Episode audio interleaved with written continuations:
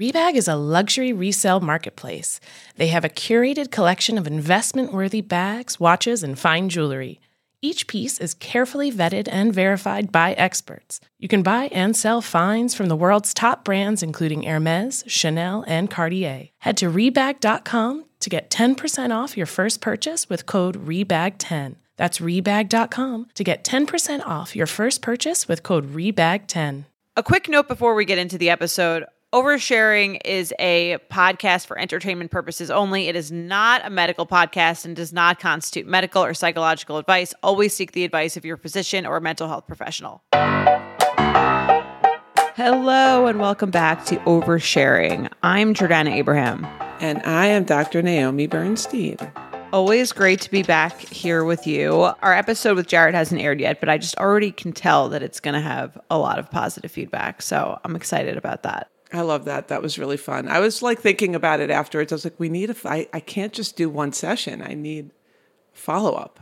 Yes. I've uh, definitely been hopeful that he's going to um, find some serenity after that one group therapy session. I saw him the next day and he was already feeling, I think, better about the whole situation. So okay, cool. Maybe he'll book a private session. We'll see. Off air. Yeah that usually helps when your therapy sessions are not on air. Yes, that probably helps with this. Well, I always wonder about that when you look at like where sometimes reality shows will have like the person going to therapy on like Real Housewives or something, and then they like show the therapy session. I'm like, I honestly, I don't know. I don't really do get it. I don't yeah. know what that is either. I mean, I guess we just did it, sort of. I guess if the person is consenting to it, like, and they're asking you to do it, I just don't really see how it could be an authentic therapeutic experience while it's being filmed and aired. Right. Not that we're saying we're not saying the Jared episode was like a truly, you know, legitimate therapy session. Right, but and I wouldn't do it like ongoing in an attempt to really help him like with his issues ongoing on air. Like if we were going to do that, it definitely wouldn't work that way. One one pseudo session, you know, is one thing, but doing ongoing therapy with a camera is just to me doesn't seem, you know, like it would be the best therapy you could receive.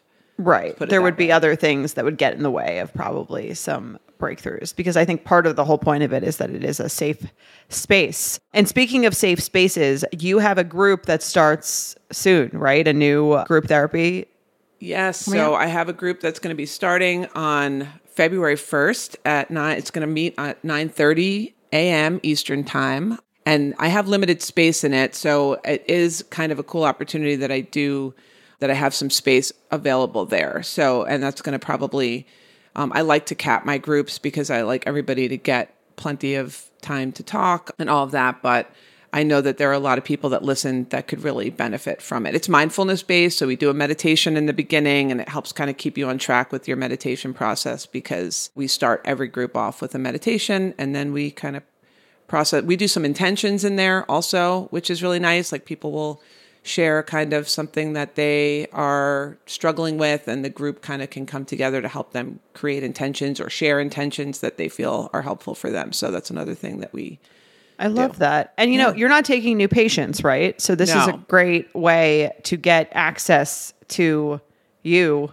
Yes. Even if it is not one on one. And I'm sure that you get a lot of inquiries from listeners on this show, but this is probably so I would I was going to say the next best thing, but maybe even a better thing depending on you and your circumstances and what you need out of like therapy. Totally. I really I do think group therapy for a lot of people um, is better in some ways because you're getting that relatability. You know, when I'm doing therapy, I'm not opening up about my personal experiences for the most part. So you're getting a room full of people that are all, you know, I went through that or I, you know, I'm going through that right now. And that always feels really nice to know that you're not alone in what you're struggling with. So, so how do they, um, how do they get involved?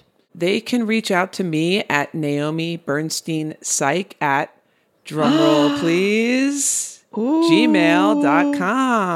Wow. Um, Welcome to the 21st century. I'm so excited for you and proud that you are that we can say this email address without feeling like we are living in a different era. so, all right, enough. enough of that. Um, well, can you spell out the email address? Sure. It's N A O M I B E R N S T E I N P S Y C H at gmail.com.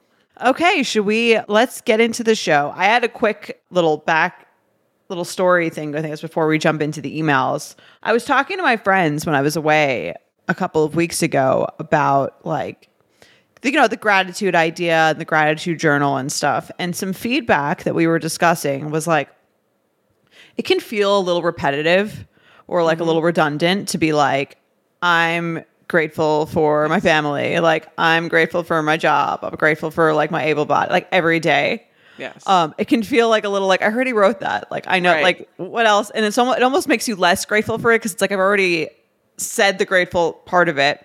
Totally. So we had a different idea, and I wanted to know what you thought of it from your psychological perspective. Was like instead of your gratitude journal for like everything that you're thankful for, sort of like a look back at the day and maybe saying like one to three things that just like went well. Yeah like that and i guess that's sort of grateful but it's sort of like just like sort of pushing you to acknowledge the positive things of your day because like there's so many you know we get so fixated on like what didn't go well or what went wrong yes. so even if it's like oh i i got a great parking spot or i don't know like i my boss said i did a good job on my presentation or something like something like something small that's different every day that you can look back on and say it's kind of great gratitude but it's just sort of like reframed as like a positive acknowledgement. Yes. I love that for a couple of reasons one of which is it helps if you know you're going to be doing your gratitude journal then you're going to be seeking out these mm-hmm. little moments because you know you're going to try to put it down so it kind of helps you have a mindset of like seeking positive instead of a mindset of seeking negative, which a lot of people get stuck in. So I think knowing that you have this assignment that you're doing for yourself where you're trying to find these positive moments. And the other reason I love it is because it's like moment based, mm-hmm. which is sort of the key to the whole thing. Because it's not, you know, like it's not just I'm grateful that I got a promotion. Like how many days of the year are you getting a promotion? Not many. Right. But if you can say, I'm grateful that I had a fresh box of frosted flakes this morning and they were extra crunchy and the milk was cold. You're kind of being grateful for these little tiny moments throughout your day instead of focusing on these big picture items where typically you get them. You get really excited and happy for a day or two or three, right. and then you kind of come back to your homeostatic baseline level mm-hmm. of happiness. Well, that was I think that's a great point, and it also like the the the it, when you think about well, I forgot what it's called. Like I forgot what that phenomenon is called, where it's like anything, nothing that happens is going to make you feel great forever, but nothing terrible that happens is going to make you feel awful forever. Right. So it's kind of like you you eventually come back to baseline, which like sucks for the positive things because you're like, mm-hmm. oh, I got what I wanted. Like I'm gonna now it's like happily ever after. Right. And that kind of sucks that you're like, oh, all my problems are not. I'm gonna eventually be the same level as happiness as I was before. But in the negative sense, like if something really bad happens to you, like let's say like you get into like a car accident, minor probably. Let's just like, or someone you know right. scuffs your thing where fender you're like, bender, um, right? Yeah, bender, bender, and you're like, oh, this is so annoying. I'm so mad. Like two days from then, you're not going to still be so mad. You're yes. still you're going to be like baseline. Yes, I agree, and I I think that that helps people kind of have this not depending on external if you are aware of that you're not depending on these external factors to kind of heal your entire life like when i find a boyfriend i'll be happy when i get this job i'll be happy when i have a baby i'll be happy or whatever mm-hmm. it is mm-hmm. you're putting a lot of power on these things that you don't necessarily have control over kind of realizing like my general happiness is a matter of like having good moments and then they come back down and I have bad moments and then they come back up and they're just my life is just a series of small moments. So I love right. this idea of the gratitude journal focusing on small moments instead of the big picture items which are wonderful and that's why everyone does them like healthy family, you know, stable job, good friendships, like all that stuff is obviously super important, but those aren't like the little moments, which might be like, spoke to my friend on the phone today for five minutes. You know, I got to hear her voice, or, um, you know, something that's, um, you know, I went for a run this morning and my body's working well, like things that are moments that kind of um, are examples of the big picture items. Right. I love that. Yeah. Um. For, so yeah, I'm gonna try that because I was I did the gratitude journaling for like two days and then I was like, I already feel like I said this. right. And it, I agree. It almost take it almost yeah. can sometimes feel like it makes it worse because you're like, okay, I have a healthy family. Like, right. I get it. yeah. So I'm, I'm, gonna I'll report back on that. Yeah, um, I would love to hear about that. That's let you know how that goes. Um, and okay, so let's get into our emails. And there's if you want to leave a voicemail, you can leave a voicemail at 646 363 6294. Or if you want to email us, oversharing at betches.com, oversharing at betches.com. And thank you guys for all your reviews. The reviews are so amazing. As you know, I read them all, um, which, you know, was contrary to what one would probably su- suggest for my mental health.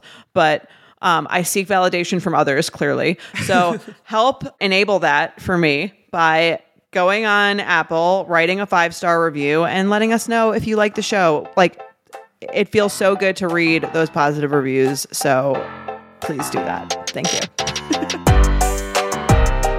there is nothing better than feeling yourself, especially when your denim looks and feels good. That's why Lee is a staple in my wardrobe because everyone is an icon in their own right, and Lee makes denim so you can own your style and feel good about it. I got a few Lee pieces that I absolutely love. They've been a, a, wardrobe staple of mine ever since I got them. I just keep basically like switching between the two or three jeans that I got. Every time that I wash them, they get more comfortable and they get more fitted and more flattering to me. I love that they flatter every body type. They're timeless, so you can wear them at any point. I love that the jeans feel like comfortable yet flattering. I don't know how they do it. It's actually an art and they've mastered it. Lee's denim jacket is the one to reach for without fail, a classic. The Rider jean jacket is the OG, what every other brand has copied for decades. Denim trends come and go, but Lee is legendary for creating denim cuts that fit your body. Their spring collection is here, so get the freshest looks and cuts before anyone else. You can find your Lee fits by visiting lee.com. That's lee.com to shop spring looks now. Okay, I'll read the first overshare. Are you ready? All right, go for it. Okay. Hello, Jordana and Dr. Naomi. I have been a long-time Betches listener and have been loving listening to your great advice on oversharing. I recently encountered a situation with a neighbor and thought it would be a good scenario to analyze on the podcast. To give you some background, my boyfriend and I began renting a townhouse condo together about six months ago. We are 26 and have both rented before while away at college, but this is our first time living together. Our condo spans the second and third floor, and we have a neighbor below us on the main floor and a neighbor beside us. The un- insulation in the building isn't great, and we can sometimes hear our next door neighbor closing their door or listening to music. Since moving in, we have been friendly with our downstairs neighbor and usually chat whenever we run into each other outside. She has told us stories about some bad encounters with the previous tenant in our unit and said we have been great so far. Last week, we received an email from our landlord informing us that we received a noise complaint.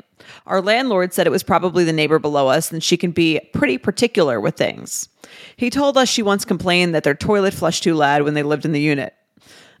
this neighbor is in her 60s, semi retired, lives alone with her dog, and is on the condo board. Her dog barks loudly whenever people or other dogs walk by, so it's not like she's completely innocent. See below for the complaint and letter from the condo board. Okay. She highlights the part that's of interest. So she writes the first thing is from the condo board, and it says management has received a complaint of excessive noise coming from your unit. As the current level of noise is disruptive to the other owners, we kindly ask that you try to minimize the noise coming from your unit, particularly between the hours of 11 p.m. and 7 a.m. Okay. And then um, they show the actual complaint, I believe. And it says, I have been advised extensive noise from whatever the unit is People going in and out of the unit, slamming the door so hard my TV on the wall vibrates. Besides slamming the door, they're walking on the steps so hard with work boots, it is unbearable noise and sometimes later at night. At times, sounds like horses are walking up and down the steps. What makes it worse, residents are walking in and out so many times. So, this is from the condo manager. And then she writes, My boyfriend and I were caught off guard by this complaint as our neighbor has never mentioned any of this to us before, and neither of us think we slammed the door or are particularly loud on the stairs. We both work during the day, so normally are gone from 7 a.m. to 5 p.m. And if we do leave the house in the evening, are normally back by 9 p.m. at the latest. We barely ever have people over to our place and think our neighbor is being way too particular. We would have definitely been more mindful of the noise if she just talked to us about it, but now we are annoyed and hurt by how she decided to handle it. I am normally not very assertive person and would typically let something like this go without saying anything, but it is still bothering me a week later, and I feel like I need to address it. Should I tell her how the below complaint made us feel and request that she bring up any future issues with us before making any complaints? Or should we let this go and be more mindful of noise, knowing that this is just the type of person she is? Thanks for all that you do, and I look forward to hearing your thoughts. Not so noisy neighbor. Yeah, I could see why this is kind of taking up space in her mind because your your home is supposed to be your sanctuary, you know, and the mm-hmm. fact that she's just doing regular things like opening and closing doors and walking up and down stairs that that is creating a noise complaint. That's you know, that's tough because she's just sounds like she thinks she's just living her normal life. So that feels like now I have to walk on eggshells in my right. own townhouse. Yeah. I mean, it seems very clear to me that it's the neighbor is like sort of the kind of person that is, or not sort of, but is the kind of person who's going to be like complaining about any little thing. Like the, the guy, the manager told her that she herself said, the person before you was yes. was very annoying. So clear I would at least find some solace in the fact that it's clearly not that you are a particularly bad neighbor. It's clearly this woman has like a thing for pointing out yes. other people's malfeasances. Right. She's very sensitive to these sounds and I hate to say this, but like if you are a type of person where the person before you was being too loud with regular everyday activities like flushing a toilet Mm-hmm. And now you're very sensitive to regular. It's not like they're if they wanted to have a party on a Saturday night and play loud music, they would also kind of be entitled to do that. Um, but that's not the issue. The issue is just regular stuff. So I think if this neighbor, not that she can tell her this, but if maybe she needs to, you know, get a, a single family home somewhere if that's something that she can do or you know she just has to get used to this is part of living with shared walls with other people is there's going to be some noises sometimes. Um, i'd love to help her kind of learn how to breathe through these moments where she feels like she's hearing horses going up and down the stairs but it's probably just humans walking in heels. Um, and it probably takes her about 15 seconds to get up and down the stairs and just kind of breathe through that. So yeah, I hope she takes some solace that this does seem like it's clearly the neighbor's issue. Right. So that being said, should she be like confronting her about So my my thought on this is this. I think that she should probably go to her and say, "I'm, you know, I'm sorry that, you know, you were disturbed. Next time, I'd really appreciate it if you would come to me first and let me know so that I can be more aware of it. But ultimately, I think she should do that just because it's going to force this woman to address it in a way that probably isn't the most comfortable for her.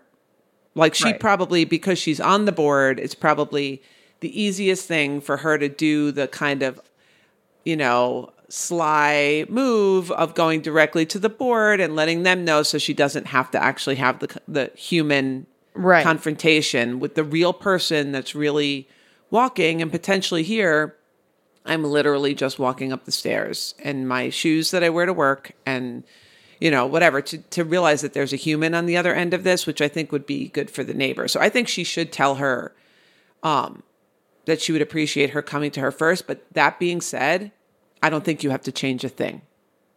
I don't think okay. you have to like Right. They're not know, it doesn't sound like they're going to kick you out. Right. Cuz I think it sounds like the the condo board realizes that this woman is you know, hypersensitive. So I wouldn't do much different. If you feel like you could, maybe you want to take your shoes off before you walk up the stairs, that would be wonderful and amazing of you, but I don't think you have to do anything differently if you're literally just living in your apartment. But I do think you could tell her that so that she feels like, okay, next time she has to be slightly uncomfortable and face the confrontation instead of kind of going behind your back. Right. If she really wants to solve the issue it kind of sucks. I get what she's saying about this feeling of like even again, if she was like ignoring this whole thing and just going on her day, she's like, again, it feels like by my actions, even just the knowledge that it's kind of upsetting someone and kind of like dreading the idea of like getting another email from the condo board mm-hmm. that says you're in trouble. If you're someone who doesn't like to be in trouble or doesn't feel like you should be in trouble, um, I think that's also kind of like the the annoying part of it. Also, I wonder if she would admit that it was her because she didn't say anything to her face. Right. That is very possible. Like, I don't know what you're talking about.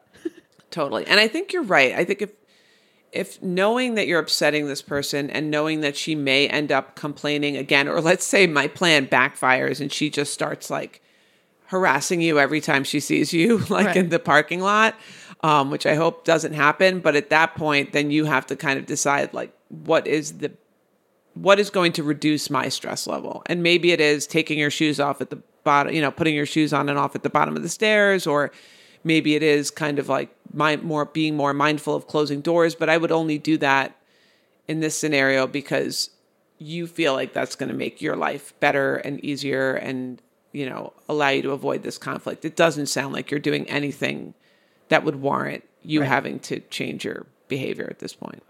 Why do you think there's I don't want to like feed the stereotype, but why do you think there is the stereotype of the like nasty old woman?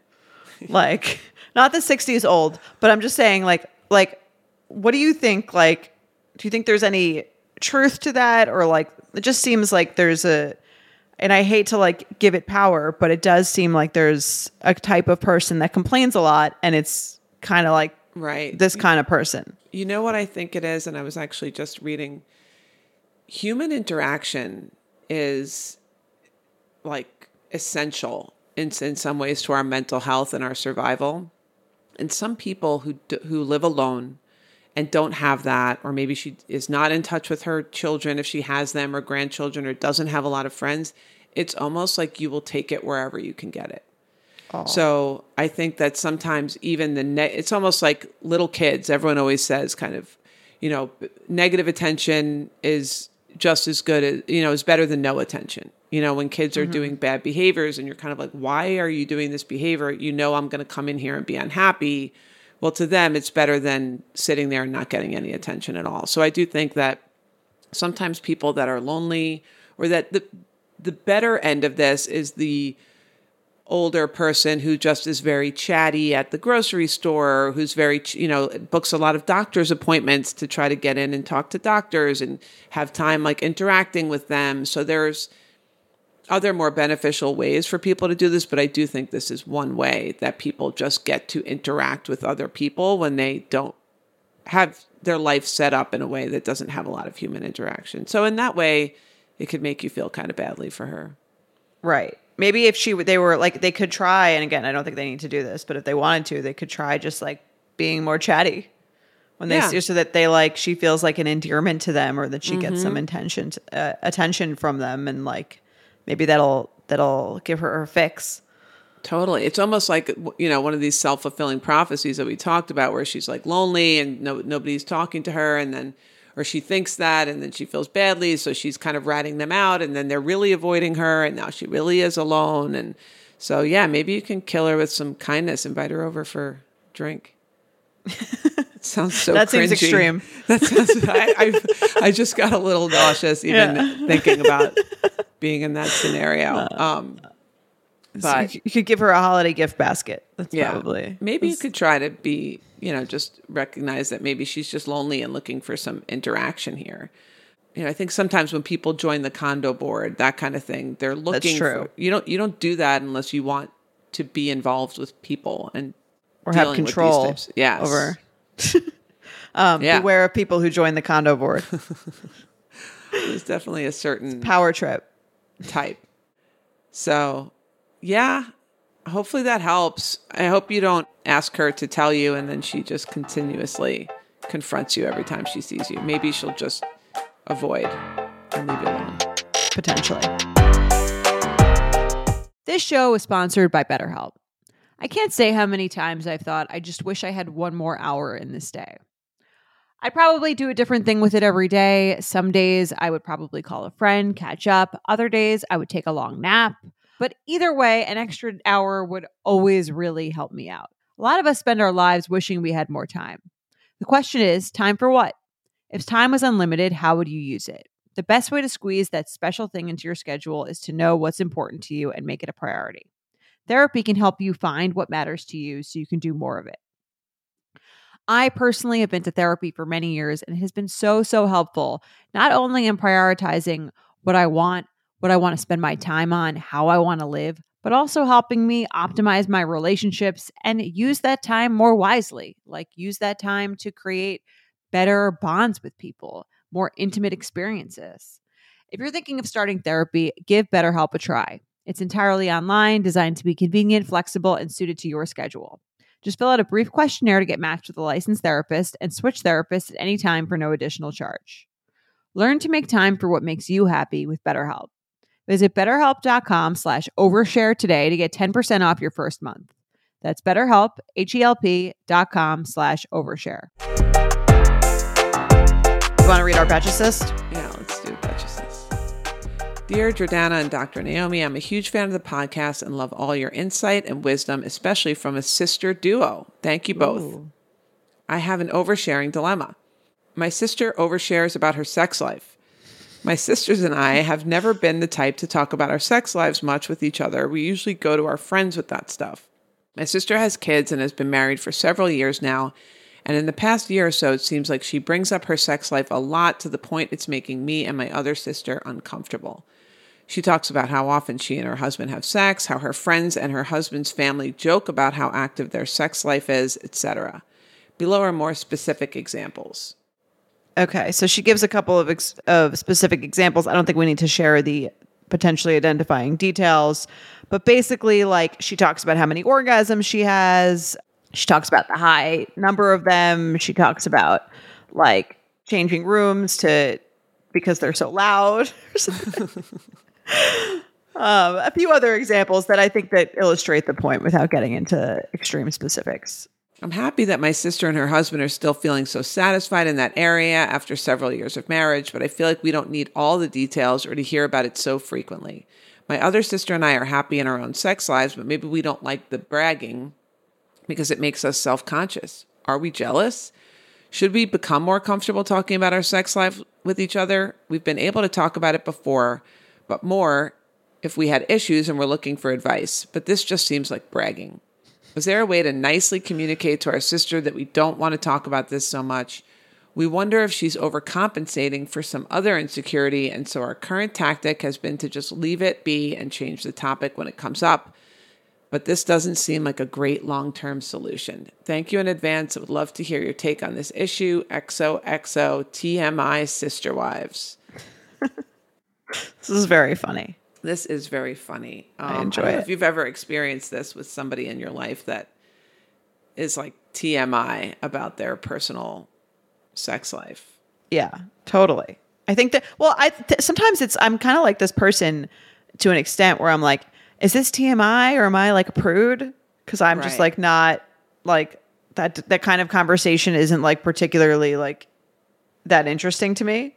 Right. Or is it? But I'm kind of like, is it me or is it? Or are they actually revealing too much? Because if someone revealed too much, maybe about like a per- interpersonal issue that I'm into, that I'm interested right. in talking about, I might be like, how nice that they shared. We can right. go there and we have this intimacy of like this conversation. I guess it does bring up this idea of like, it doesn't feel like too much if it's negative. So if someone's being vulnerable and they're coming to you and they're saying, like, I, you know, feel anxious or, you know, something that's more vulnerable and softer, or like my husband and I don't have sex a lot, right. don't know how to deal with it, then that kind of feels like, okay, I'm here for you, you're being vulnerable. But this, because it's a positive thing, or if someone got, you know, was doing great at work. And every time you saw them, they were like, I got another promotion and I got another promotion. Right. And my boss told me today how amazing I am. And then he told me tomorrow how amazing I am. I think there's more of this feeling of like, all right, enough, you know, versus yeah. like they're leaning on me because they need something from me. Like, what do they, what are they looking to get here other than, you know, maybe that braggy feeling? I think that's kind of probably what this feels right. like. Yeah, I mean, what is the psychological reason that people brag? It's it's so that is it like almost like an insecurity? You would think because part of you was like, oh, it's they're so confident, but it's I think confidence is not really bragging. Confidence is sort of like a quieter thing. Right. Yeah. I mean, I, I do think that they want you to know something about them that you wouldn't otherwise know. And as a result, change your perspective of them. I think for this sister, she's developed this identity around being, she's almost like the, um, Samantha of the married with kids, you yeah. know, like she's developed this identity around being super sexual. Even his family, which feels so awkward that like his mother is like knowing how much sex that you're having with her son, like the whole thing just seems a lot. But I think they've kind of developed this positive identity around it, which is something that they want people to be right. aware of. Well, that's I guess another reason that people brag or overindulge in like their in their positives or successes is because they kind of feel like it defines them to an extent and they mm-hmm. want to like reinforce that because yes. it is like you said part of their identity. That's a very interesting point. I guess also uh, talking about fine lines, I feel like there is a fine line between like sharing successes with friends, like sharing your achievements, letting people know like positive things to celebrate for you Right. And it being like a little bit of overkill or like being braggy. Like, where is the line between that? Totally. You know, I have a lot of patients that deal with that issue where it's almost like have some sensitivity or read the room. You know, like right. if you're sharing something and it's something that potentially somebody else doesn't have, or at least they're not or telling you that with, they ha- yeah. right or struggling with, you know, just kind of be mindful of that. And it's not that, you know, the other side of the coin is if someone's your friend, they should be happy for you. They should, you know, want to know the good things that are going on in your life. But I think when it's like repetitive, that's where it starts to get more annoying.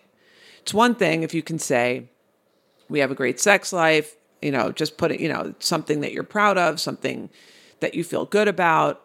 Great. Say it once, say it twice.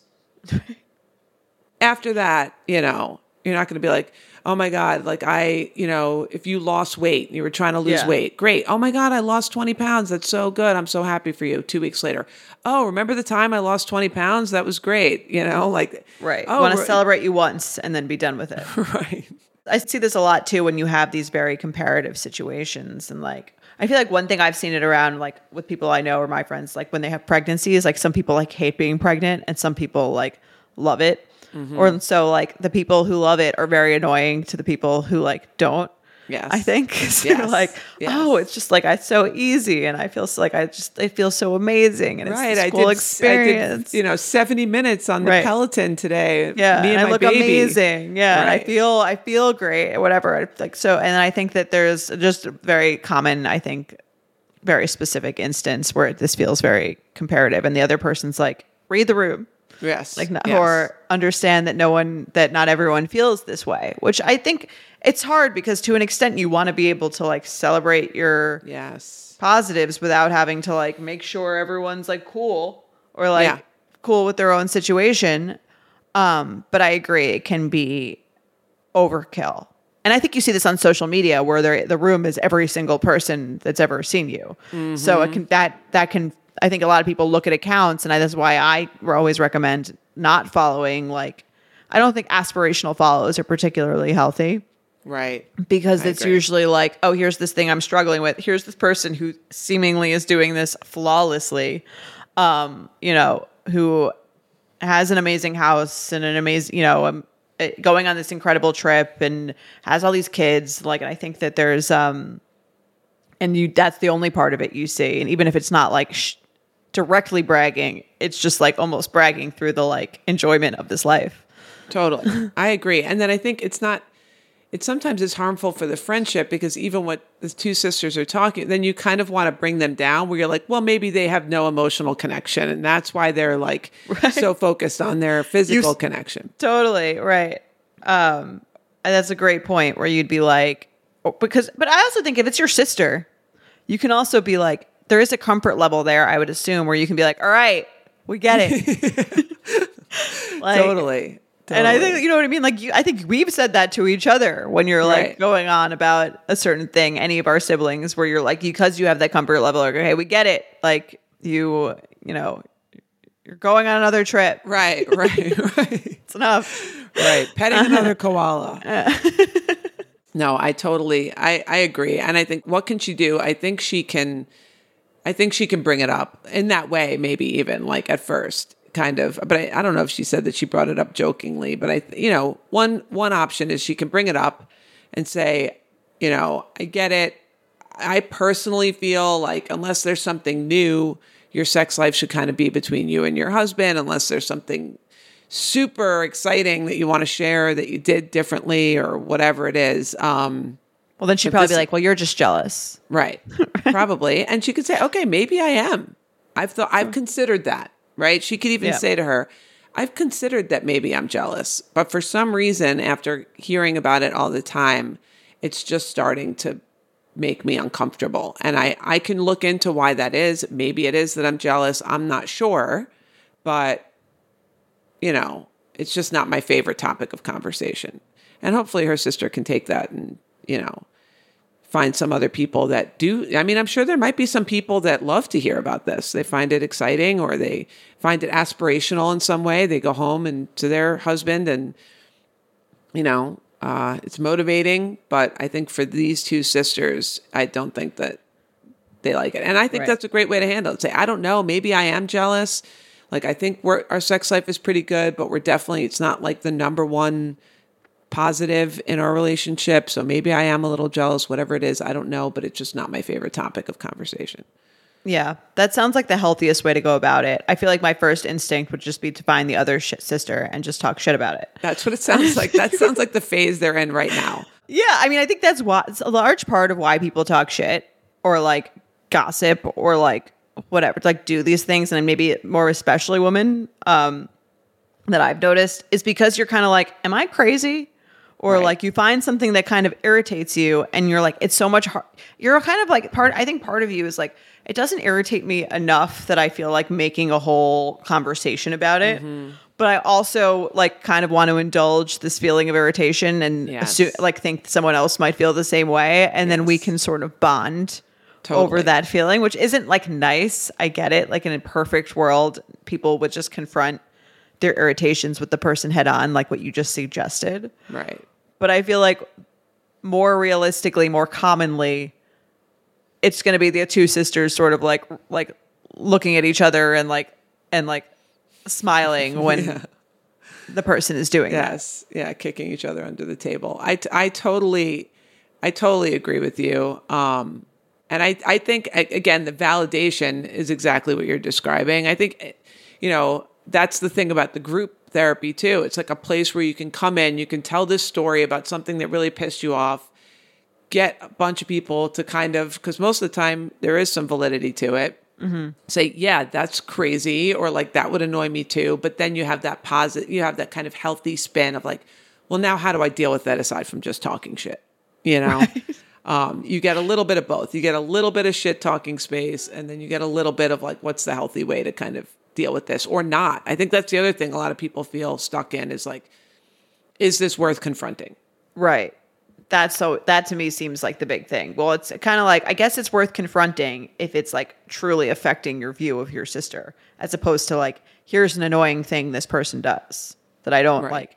That's kind of like part and I think that's another part of things too with the way we place people. It's like do you need to change every person into like behaving exactly the way that you kind of want them to behave or can you be like all right that's like kind of an annoying thing about this person noted but like i don't necessarily need to change it i can just have them and not and kind of know that this is an annoying thing about their personality Right. Or you could do Jared's strategy, which is just like relentlessly make fun of them about this thing until they either stop or uh, get along, you know, come along with it. And then it's a big joke. You can make up t shirts like, sister fucks a lot. right Um, Yeah, no, I know. think that's. I mean, that is another route, and that's like I don't know if again if that's the psychologically healthiest route, but I also think that usually gives the person the like it kind of it kind of like mini shames them into changing. or maybe it does end up being like a fun, funny joke. You know, Yeah. like I guess all these kind of inside jokes sort of start with some degree of like uh, re- repetitive pattern that everyone sort of notices, and now it's like you know a joke. Yeah, Um, and then you're men- you're mentioning it constantly, so that it's now like instead of being the elephant in the room, it's sort of Yes. like it's been stated, and that sometimes makes everyone feel better. If you're Yes. like, okay, we like said the thing that we're all thinking, and it, this really depends on the sensitivity level of the person who's talking about it. Right. Totally. Yes, that's true. But I, I can't imagine that she's this sister is super sensitive if she's like leading with this in many different contexts. That's just my my initial gut. I don't know. That's probably true. That's not like the most because it sounds like she's like proud of it and probably Right. pretty open about that. And might be again, if she is truly, if you're truly confident in something, I think you are open to being made fun of for it. Right. Yes. She's uh, she might actually love that. I think she would love the t-shirts. I think she would I think she'd be into the whole thing. Yeah. Unless she's like actually insecure about her sex life, in which case she would probably feel like it would probably be like pretty awkward. But it sounds like that's not the case. So Right. we'll call it the Jared method. Jared, if you're listening, let us know how you would uh how you would handle this one. Have you ever felt that fast fashion ick, but can't always afford the super high end stuff? I have a solution for you Nuuly. Nuuly has everything you need to bring your closet up to speed for the season without breaking the bank. Free your closet of impulse purchases and skip the buyer's remorse by renting instead. Nuuly has a subscription clothing rental service. For just $98 a month, you get your choice of any six styles each month. You choose whatever you want to rent for whatever you have going on. It's totally up to you. Access to thousands of styles from more than 400 brands. There's no fees, late fees, damage fees, or fees to pause or cancel. So it's no big deal if you lose a button, spill something, or you just need to take a break. They also have inclusive sizing up to 5X as well as petite and maternity. Get fast free shipping and returns and professional cleaning in Nuuly's state of the art laundering facility. No laundry for you to worry about. And you always have the option to buy what you love for sometimes up to 75% off. Nuuly is a great value at $98 a month for any six styles. But right now, you can get $20 off your first month of Nuuly when you sign up with the code OVERSHARING20. Just go to NUULY.com, that's Nuuly with two U's, and enter the code OVERSHARING20 and sign up to get $20 off your first month. That's NUULY.com, Nuuly with two U's, with code OVERSHARING20. Nuuly subscription clothing rental. Change your clothes. All right. Let's do some intentions. Do. All right, I'm going to read it. Hi, Jordana and Dr. Naomi. I am really enjoying listening to the podcast. I think you both bring unique perspectives that are complementary. I'm looking for help in setting an intention of trusting myself and letting go of things I cannot control. I'm finding I'm having some relationship anxiety that I have not experienced before regarding my boyfriend's ex girlfriend. For context, I'm 27 years old and my boyfriend is 34 years old, and we both live in the downtown area of a major city. I can be a very anxious person in general, but especially when it comes to new relationships. My boyfriend and I have been dating for six months and everything is great. I am very happy and can see a future with him. There's one thing that has been triggering me, which is his ex girlfriend. They were together for about six years, lived together, and had a pet together. They broke up about a year ago, and there was around a six month gap between that relationship and ours. He and I met through mutual friends on a night out, and we hit it off right away. I also recently I was also recently out of a relationship at the time and dated my last boyfriend for 3 years and we also lived together. I had a 3-month gap between my last boyfriend and meeting my current boyfriend. I felt very checked out of my previous relationship. Uh, we had fundamental different views and it took several months before I actually worked up the guts to end that relationship. I do not talk to my ex-boyfriend as I feel no contact after, after a relationship is most effective for me to move on. My boyfriend described his breakup with his ex girlfriend as mutual and that the romantic connection was no longer there and had faded over a couple of years. He said that they both started their own separate businesses during the thick of COVID 19 and they were under a lot of stress and ultimately grew apart. He has reassured me that he has no romantic connection to his ex girlfriend, but that their breakup was not so, was not bad. I think there are a few reasons the specific circumstance is causing me anxiety below. One, the relationship ended recently before he and I met. Two, they still occasionally keep in touch. She sent him a birthday slash Christmas text. Three, he is opening a second location for his business, which is very close to her business. I discussed this concern with him, and he explained that the area in the city he and his business partner chose came down to location and pricing, and he did not even consider where her business is in the equation. He also mentioned that he will not be spending significant time at his new location as his office is in his first location. okay. But you're chill. Um, I four. I have been cheated on in the past. Not my previous boyfriend, but the one before that cheated on me for a year with his ex girlfriend. They met up and slept together during that time, texted constantly, called, and sent naked photos to one another. This situation really traumatized me and made me not trust myself fully because I did not see any of it coming.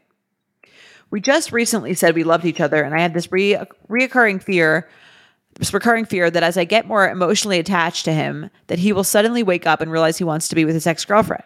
He has offered me reassurances several times that their relationship is done and that there is no connection between them. I'm concerned that I'm fixating on my boyfriend's past because of the cheating I've experienced previously. I never felt this anxiety with my last boyfriend, but to be fair, my last boyfriend had not um, had not had any serious girlfriends in his past, so there was really no opportunity to worry. I want help in setting an intention to stop focusing on this as I feel it might damage my relationship. My rational mind knows that my boyfriend loves me as he shows me this with his actions constantly. He has not given any indication that I have anything to be worried about. But the more insecure and anxious part of my brain worries he will realize he wants to be with her and not me. I would like to to have the intention to fall back on when my mind gets into that worried state. I appreciate you taking the time to read this email. I love the podcast and look forward to it every week. Exishly attached bitch. What do you think? I think she 100% is probably more traumatized than she realized by that initial cheating and breakup. I mean, that sounds very traumatic. Totally. I can I think she has the right to be, yeah.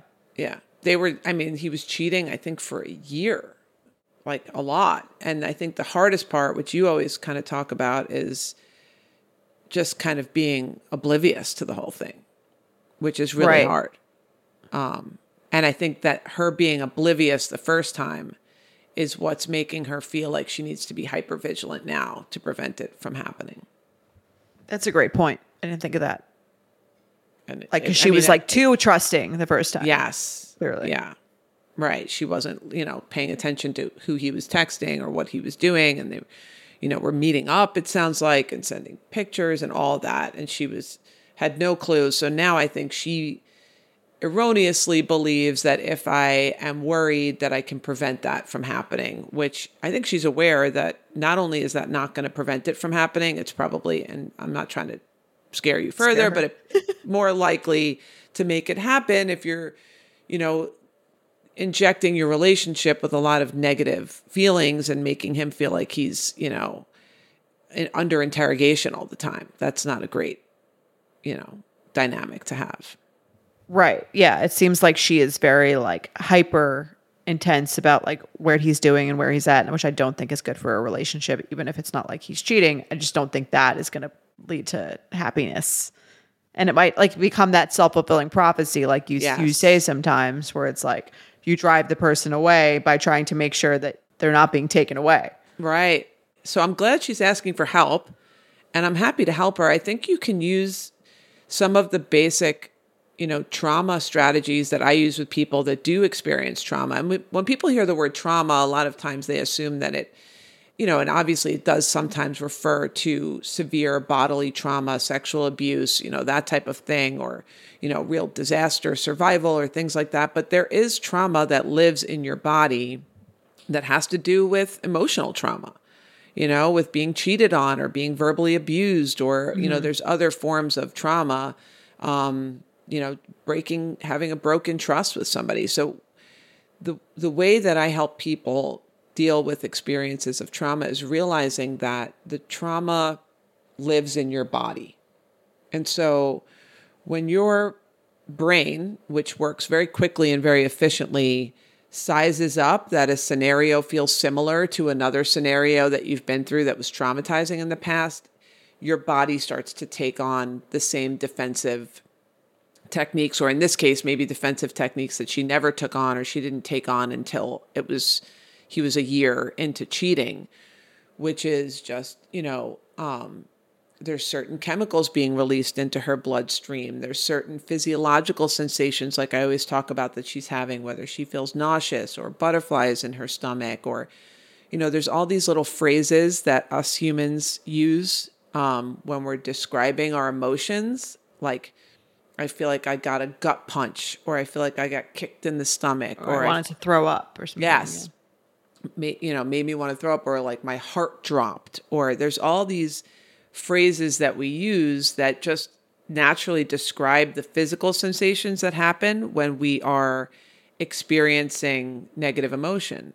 So for her, I think that she's, you know, probably uh, which came first, the chicken or the egg. I don't know if something actually happens and then she starts to feel that way. And then what our brain does when we feel that way, especially if we've experienced trauma, is we then scan the environment to try to find the cause for the feeling, right? We try mm-hmm. to make sure that we're checking every corner of the room for danger. So, what she's doing here is focusing on that her boyfriend's getting a business in the same location of this major city as the girl, you know, the ex girlfriend. And, you know, so she's scanning her environment to try to see what in this scenario can I control.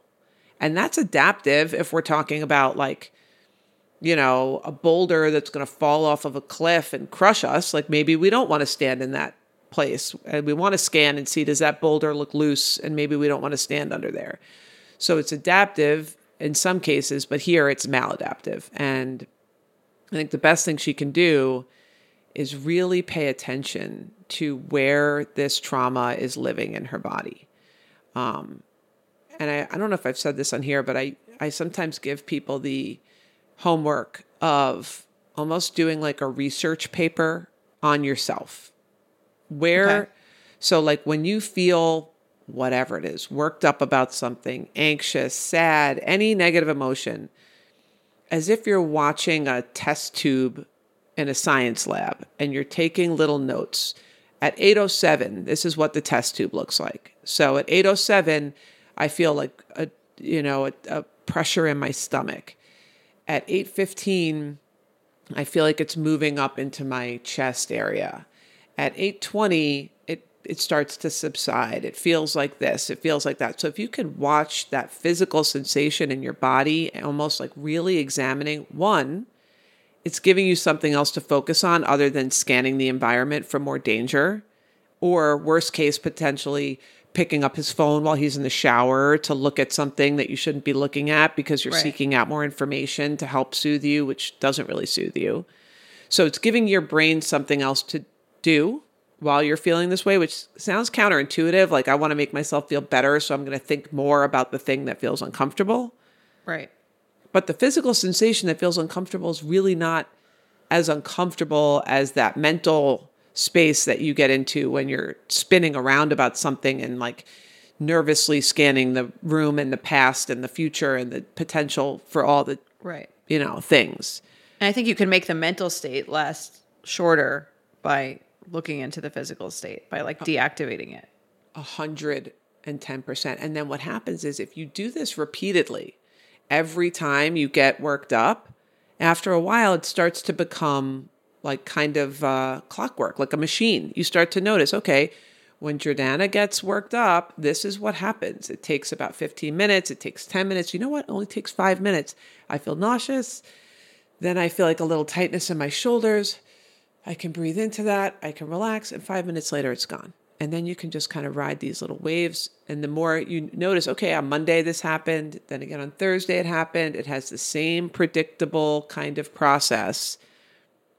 It's really helpful. It takes the power out of the whole thing. So right. I think for her, and especially you don't have to act on it. Yes, she doesn't have to ask him about like you know where he's going or what he's doing. She can just like, like you said, breathe through it.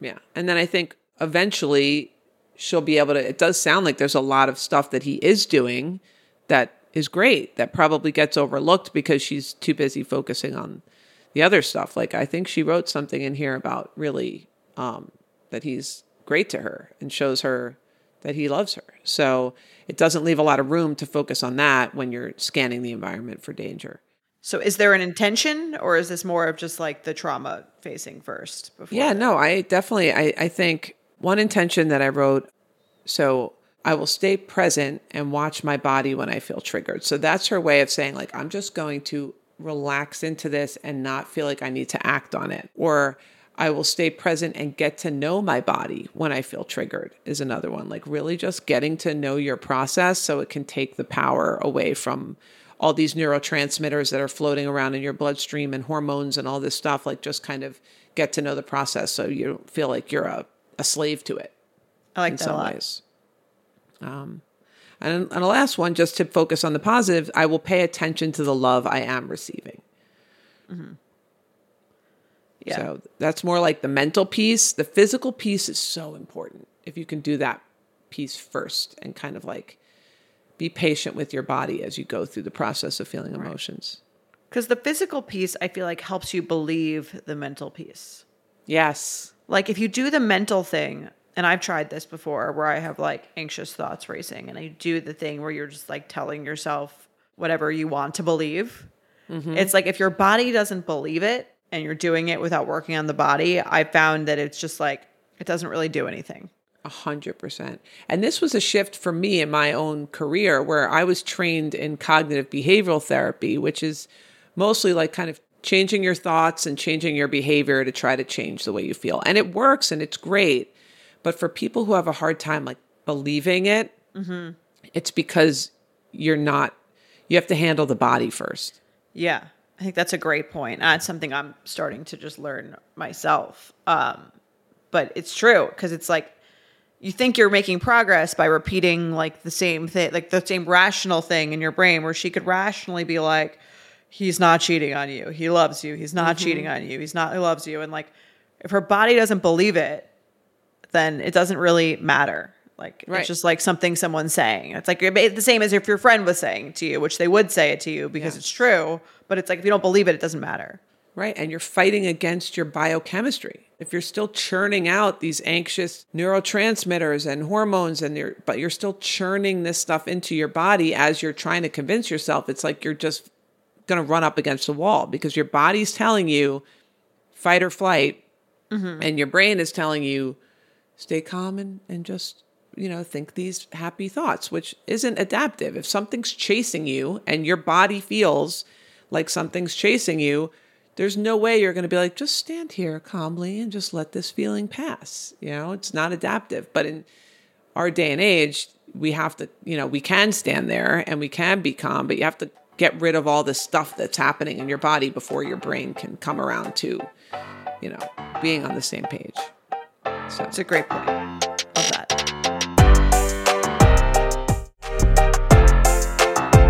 Let's do some triggered. let's do it Okay.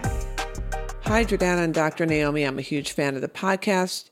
You and the listeners' insights are really thought provoking, and for selfish reasons, I wish you put out multiple episodes a week.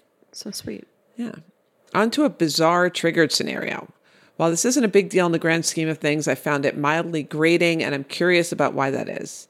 Some context. Over the holidays, my parents hosted our extended family for hors d'oeuvres. They recently moved to a nice but smaller house, so everyone sat in the living room and served themselves in the kitchen, where you could hear absolutely everything going through the wall.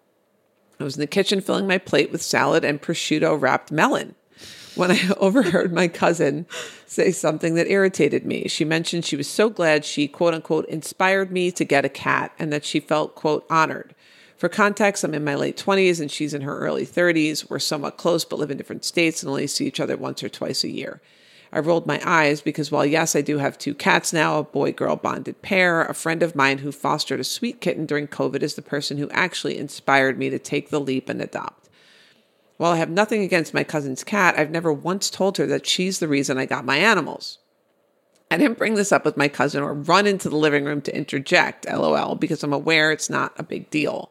But why am I annoyed at what she said? I know I shouldn't be extremely triggered here, but is it weird that I'm triggered at all?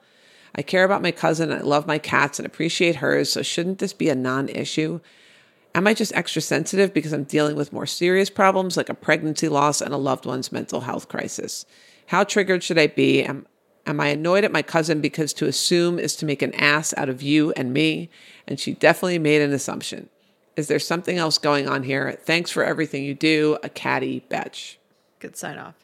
This is interesting. I was like, yeah, this sounds crazy that she's so upset about this. I could not figure out like what because it sounds like she knows that she's being crazy too. And I think Right. this is like a one or two on the triggered scale. Right. But I couldn't even come up with a theory as to like why this would bother her so much. Like right.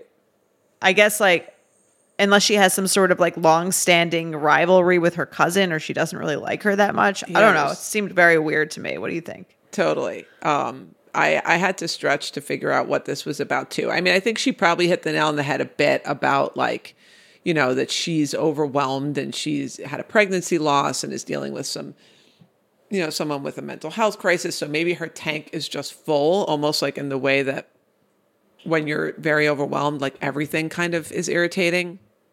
So she may Right. have just caught her at a bad moment. The other thing I thought of is that she may kind of not like you said, really respect her cousin or love her cousin or want her cousin's life or aspire to be like her cousin in some way that she's kind of like, no, I am not trying to be like you. Right. That's a good point. Maybe her cousin's like a little older or like I don't know, she doesn't like her life, like you said. I think that's Right. a, I didn't even think of that, but that's probably a good point. Like you're kind of like trying to distance herself from that narrative. This was not in the direction of you. This was maybe in the direction of someone else. Like I bet she has much more positive feelings towards the other friend that had the cat.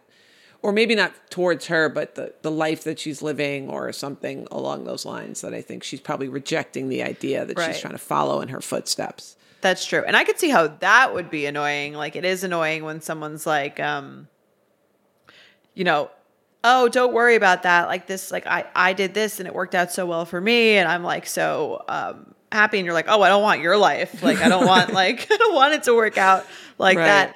I think we had, it's funny. We had like, um, I when I remember when I like I had gone through like a three monther kind of relationship thing and the guy ended it with me and I was like really upset about it. And um our aunt who met our uncle like later in life, she like texted me and she was like, Don't worry, like I met your uncle at like 40. Like we were like, it was great. Like, you know, and look at me now, like I'm so like it's everything's incredible. I'm like, no, like I don't want like, that. Doesn't, that Right. it's not like that is not what I want. Like I don't want that. But, totally totally so if she would have add, if she would have added in i'm so glad that i inspired you to get a house Right. plant you'd be like no i did not get the house plant because of you It's a great. That's a great point. I think we've. I think we've we've uncovered where the annoyance has come from. yeah well good luck i give that i agree i think she knows it you know it and i know it this is like a two tops Yes, agreed. All right, let's do one more. okay Hi, Jay and Dr. Naomi. I'm a 26 year old woman, and I recently had dinner with a group of old friends when I was home for the holidays. It's a small town in the South, so everyone is coupled up and married. Because I've known most of these people my entire life, I didn't feel weird seventh wheeling and was just happy to catch up with old friends. I felt like the entire they spent the entire two and a half hour dinner presenting me with names and Instagrams of men trying to set me up and joking that I'm too picky. One, all the people they showed me didn't live in my city, and two, I didn't ask to be set up. I asked multiple times to move on from the topic in a joking way, but it felt like we just kept coming back to it. Anytime a new topic would start, someone would say, What about insert waspy name here? I got out of a serious relationship over a year ago, and it took me a while to feel happy and like myself again. While I'm not opposed to dating the right person, right now I'm just happy to feel back in control of my life. Maybe it's a cultural thing, and I'm sure they didn't mean any harm, but I couldn't help but walk away from that dinner feeling less than because I'm not in a couple. It's also worth noting that I used to live with my ex boyfriend in this town, so it maybe brought up some old feelings of shame about that failed relationship. I think it's great that my friends are looking out for me. I just wish I could catch up with them without fixating on my singleness for two and a half hours. Thanks for all that you do. Yeah, I think that she is. I get it. I think that the line that explains it all is right now, I'm just happy to feel back in control of my life. So I think for her, the idea of opening her heart to somebody to potentially go through another breakup is just not something she's looking to do. And she's happy to feel happy on her own. And I think that's great for her. Um, but I think that's why this, I mean, the entire time I do agree is triggering. I will give her that. But some people will then be like, well, nobody want nobody ever offers to set me up. And then that's kind Right. of triggering. So now they're spending the whole time They probably know. think that she is into that. Right. Right. I think she probably needs to be a little bit more confrontational here and say, I appreciate the help. You know what? I'm 26. I am not interested in, you know, dating right now. I'm really happy on my own. And if someone came into my life spontaneously that knocked my socks off, I'd be open to it, but I'm really not interested in putting that much effort into like really seeking out random people and being set up on dates. I Yeah. appreciate your effort, but this I think she has to be a little bit more vulnerable with where she's at in her life and hopefully they'll back off. I agree. And I think she could even mention that about like the thing that she said, in addition to what you said about like what she's looking for now, she could mention like why that is in the same way that sh you kind of pointed out that she said, I'm, I just feel like, you know, I had this hard breakup. I, I, it was really tough for me. And I feel like I'm just trying to like figure myself out now before I'm dating anyone else. And also realize that because this, these people might be on a totally different page than you and not understand that perspective at all, which is possible. But I think if you're just letting them know where you're coming from, that makes more sense. I think geographically and culturally, what she points out, speaking like people, it's funny because like 26 in the South, I feel like is very different than 26 like mm-hmm. in Manhattan.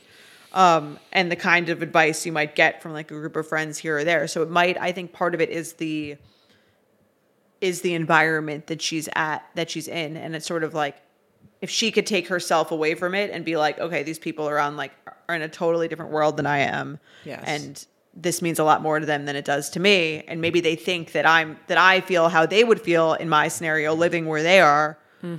Um she might feel like it makes more sense even if it's still kind of triggering Totally. And I, I wish that more young single women would be able to have like she's naturally having this mindset where it doesn't sound like she's seeking it out and like so thrilled that she's getting all these setups because she just cannot wait to get a new boyfriend. I wish that more young women would feel just super confident and content in being single because there literally is nothing wrong with it and it's a great opportunity to just learn how to be with yourself and learn how to be confident on your own and not depend on someone else. And then you meet someone when you meet someone. Um so i and then love you're better when you do meet them. Yes. I love that she's naturally in this mindset of not like super seeking the boyfriend um but I think she has to communicate that to her friends so they know that what page she's on. And it is sort of, I could see it's offensive and triggering that they're like, well, of course you don't want to be single. Right. Who wants to be single? Yeah, I think something that also might make her feel like both worse and better about it is that I feel like a lot of friends are doing this for themselves, like they're having fun with it.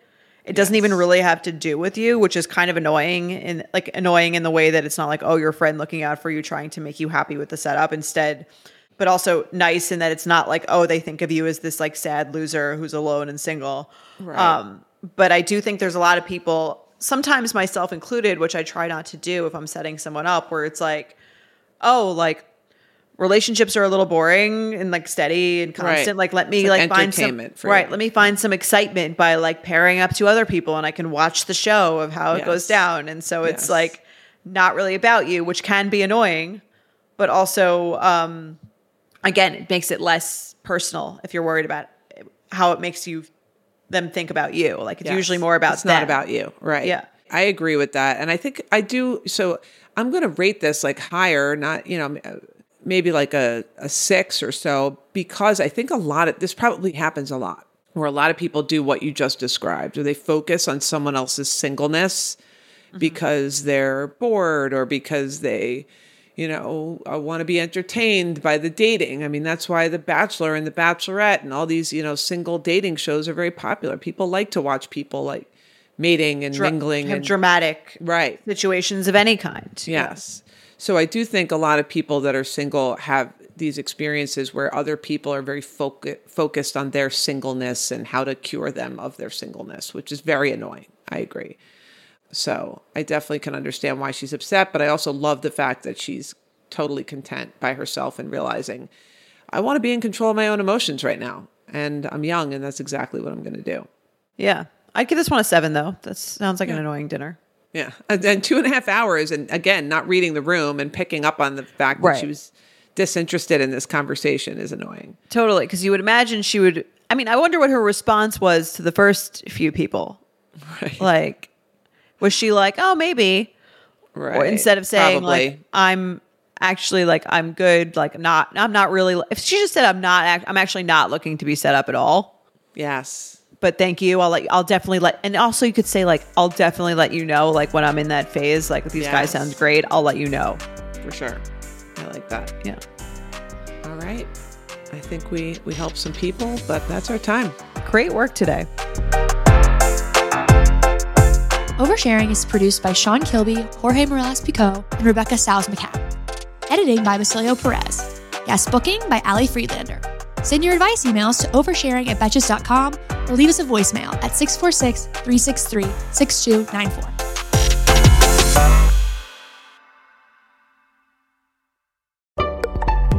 Betches.